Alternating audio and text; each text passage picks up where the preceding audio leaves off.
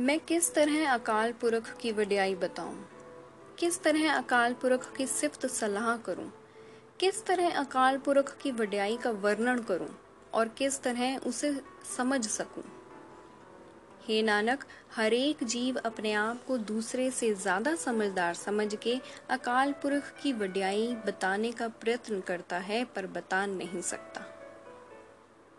अकाल पुरख सबसे बड़ा है। उसकी वड्याई ऊँची है। जो कुछ जगत में हो रहा है, उसी का किया ही हो रहा है। हे नानक, यदि कोई मनुष्य अपनी अकल के आश्रय, प्रभु की वड्याई का अंत पाने का प्रयत्न करे, वह अकाल पुरख के दर पर जाके आदर मान नहीं पाता। सारे वेद एक ज़ुबान होके कहते हैं। पातालों के नीचे और भी लाखों पाताल हैं, और आकाशों के ऊपर और भी लाखों आकाश हैं। बेअंत ऋषि मुनि जगत के आखिरी छोर को ढूंढ ढूंढ के थक गए हैं, पर ढूंढ नहीं सके। मुसलमान व ईसाई धर्म की चारों कतेबे कहती हैं। कुल अठारह हज़ार आलम हैं, जिनका आरंभ एक अकाल पुरख है। पर सच्ची बात तो ये है कि शब्द हज़ारों और लाखों भी कुदरत की गिनती में इस्तेमाल नहीं किए जा सकते। अकाल पुरख की कुदरत का लेखा तभी लिखा जा सकता है जो लेखा संभव हो। ये लेखा तो हो ही नहीं सकता। लेखा करते करते लेखे का ही खात्मा हो जाता है। गिनती के हिंद से ही खत्म हो जाते हैं। हे नानक, जिस अकाल पुरख को सारे जगत में बड़ा कहा जा रहा है, वह स्वयं ही अपने आप को जानता है, वह अपनी वड्याई स्वयं ही जानता है।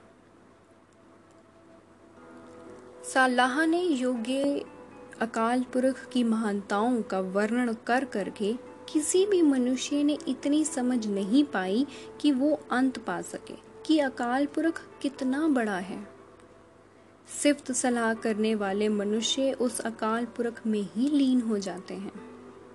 जैसे नदियाँ और नाले समुद्र में जा मिलते हैं, और फिर उनका अलग अस्तित्व नहीं रहता, और वह पहचाने नहीं जा सकते। बीज में ही लीन हो जाते हैं, और समुद्र की था नहीं पा सकते। समुद्रों के बादशाहों के सुल्तान जिनके खजानों में पहाड़ जितने धर्म, धन पदार्थों के ढेर हों, प्रभु की सिफ्त सलाह करने वाले की नज़रों में एक कीड़ी के भी बराबर नहीं होते।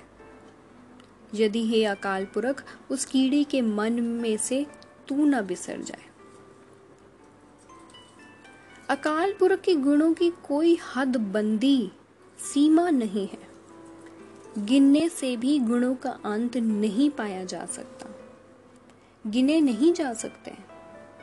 अकाल पुरख की रचना और दांतों का अंत नहीं पाया जा सकता।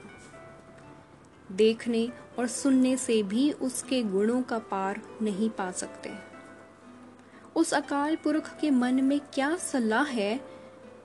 इस बात का अंत भी नहीं पाया जा सकता। अकाल पुरख ने यह जगत जो दिखाई दे रहा है, बनाया है। पर इसका आखिर, इसके इस पार, उस पार का छोर दिखाई नहीं देता।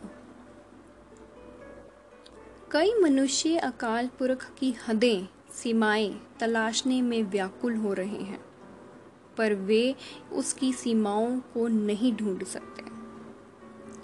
अकाल पुरख के गुणों का इन सीमाओं को, जिसकी बेअंत जीव तलाश में लगे हुए हैं कोई मनुष्य नहीं पा सकता।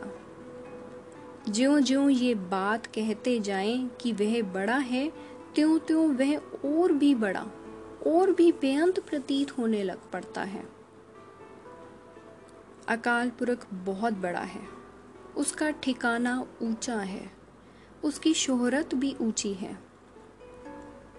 अगर कोई और उसके जितना बड़ा हो, वह ही उस ऊँचे अकाल पुरख को समझ सकता है कि वह कितना बड़ा है।